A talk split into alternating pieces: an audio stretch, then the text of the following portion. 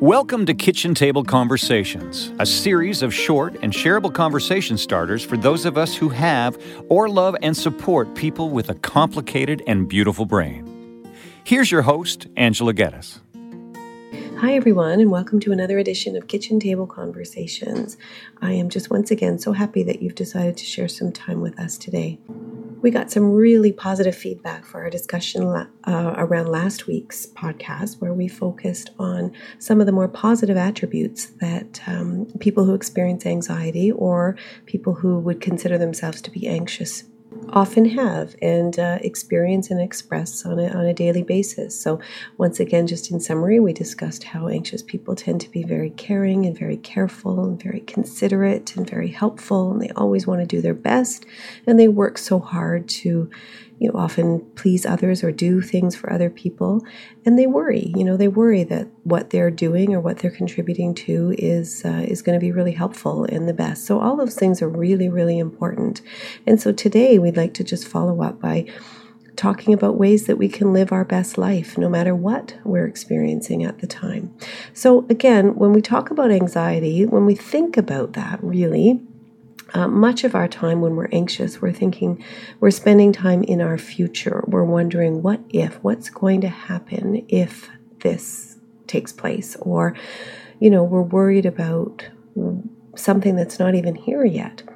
And then, alternatively, when we think about you know some of our more depressed thoughts or some of the things that we're sad about that's off that often involves us spending time in our past worrying about what did happen or you know maybe living wondering what would have happened if we would have done something differently or living with some regrets or just sadness over things that we've lost over time. So it is rare for for most of us to really really focus on being right here in this moment. And when we do take the time to focus on being right here we can take the time to really focus on some of the little things that can bring us joy if we just allow ourselves that time. Even simple little things like just going for a walk to the store, you know, we can take time to notice what's going on around us. Maybe there's some new neighbors in, in town, or maybe there's a new puppy across the street that can bring a smile to your face. Or maybe we can just count our steps and really be grateful for the opportunity for us to be moving in a good way and you know, being able to go and get what it is we need. When we take the time to just be in these moments, we can realize that these are the only moments that we really can control.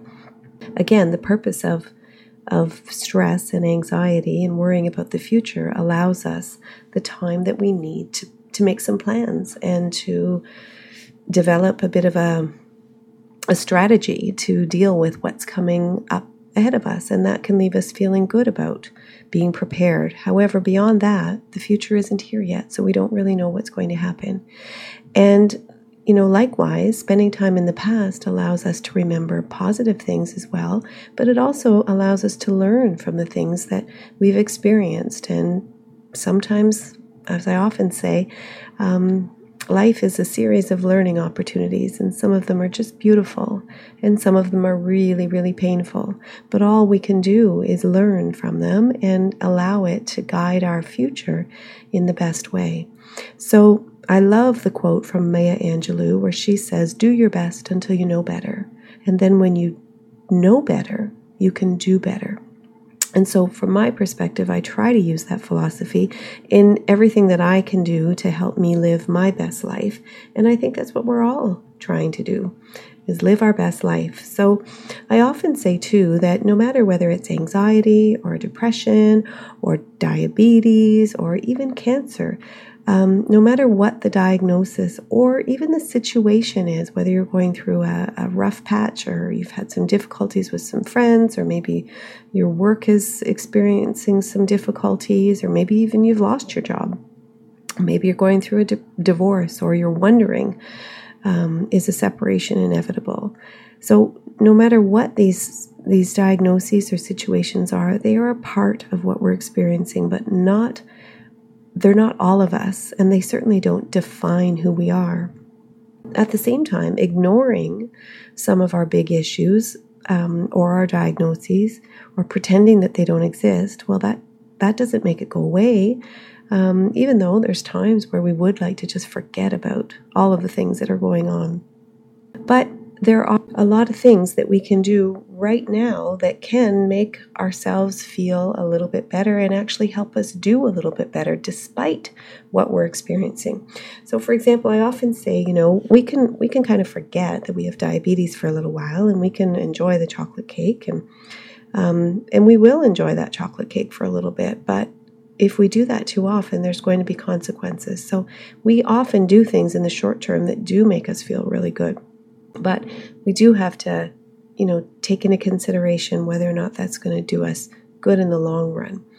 Just like avoiding things that make us feel uncomfortable or painful, it's natural. We all try to avoid pain and, and things that make us uncomfortable. But that only works in the short term as well. If we don't face head on what things are in front of us and that are causing us grief or distress, then they'll tend to deal with us sometimes when we're even less prepared. So one of the things that I think that we all need to consider is is our own personal wellness and taking responsibility for making our days as good as they can be and recognizing what kinds of things we're in control of and what kinds of things we're not. And sort of taking some space between the things that are outside of our control. So things like other people's behavior the way other people think about us those kinds of things.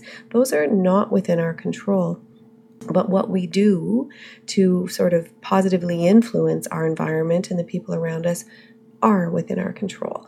And one of the things that I've been really focusing on lately is just, you know, how much um, little things like spending time outside and physical exercise can be um, so beneficial to our overall mental health and our well being. There'll be a few articles that will help you to learn more about the benefits of um, nature and spending time outside that will be posted on the website. But I do think that I'll just briefly review some of the well known benefits of getting back to nature and spending time outside. One of the things that's much better outside, which won't be a surprise to many, is, is the fact that we breathe better. So, when we're living in a city and breathing in all the toxins and all the noisy air and pollution that we experience within cities, when we're outside, obviously, near foliage and greenery and that kind of thing, our air is better. So, you know that that affects people who are experiencing asthma for example and just any kind of respiratory illnesses. And we all know that when we're outside even transmission of viral conditions such as covid is far less likely because we've just got much more air to breathe and much more space to have. Also being outside is known to improve our sleep and just getting our proper rest. It helps to reduce depression. And i know from even my experience personally, like I was very fortunate enough to grow up.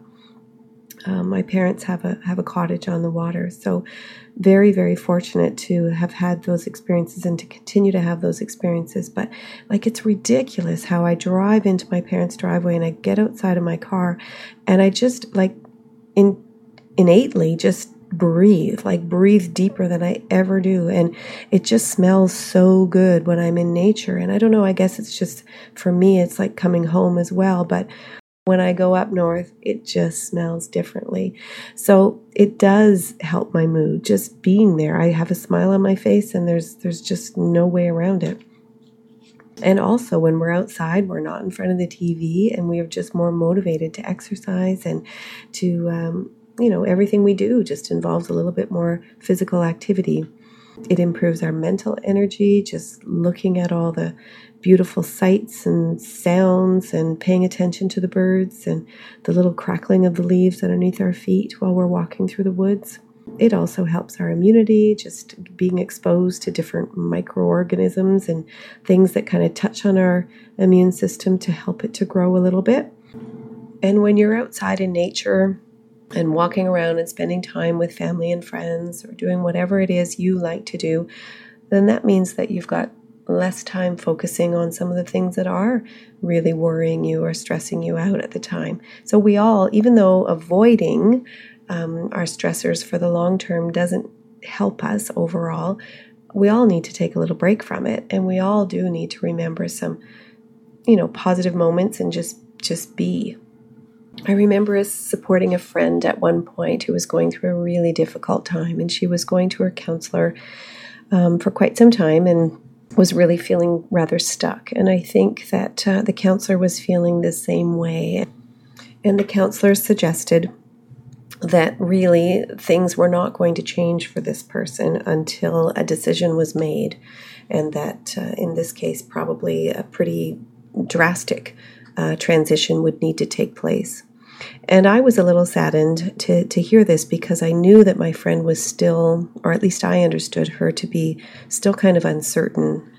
So my support uh, was focused on helping her to see that regardless of what's going on around us, I think we all have the ability within the next, say, half an hour to make our current circumstances a little better. Or alternatively, we can make them a little bit worse as well. But those are the kinds of things that we are in control of. And when we focus on what brings us peace and what brings us joy, and when we reconnect with our own values, the rest of the world can still go on and take place. Our stressors will still exist, but this kind of acceptance and taking some time away involves, you know, learning how to struggle less with some of the things that we find stressful or are causing us suffering it also involves us to to uh, allow ourselves to learn how to make commitments to do things to help us live our best lives regardless of what's happening around us. So, again, hopefully, you found this to be a little bit helpful and you can bring it home to your kitchen tables and uh, continue to have conversations that help us to live in our moments and to uh, do the kinds of things that help us to live our best life. With many thanks, Angela.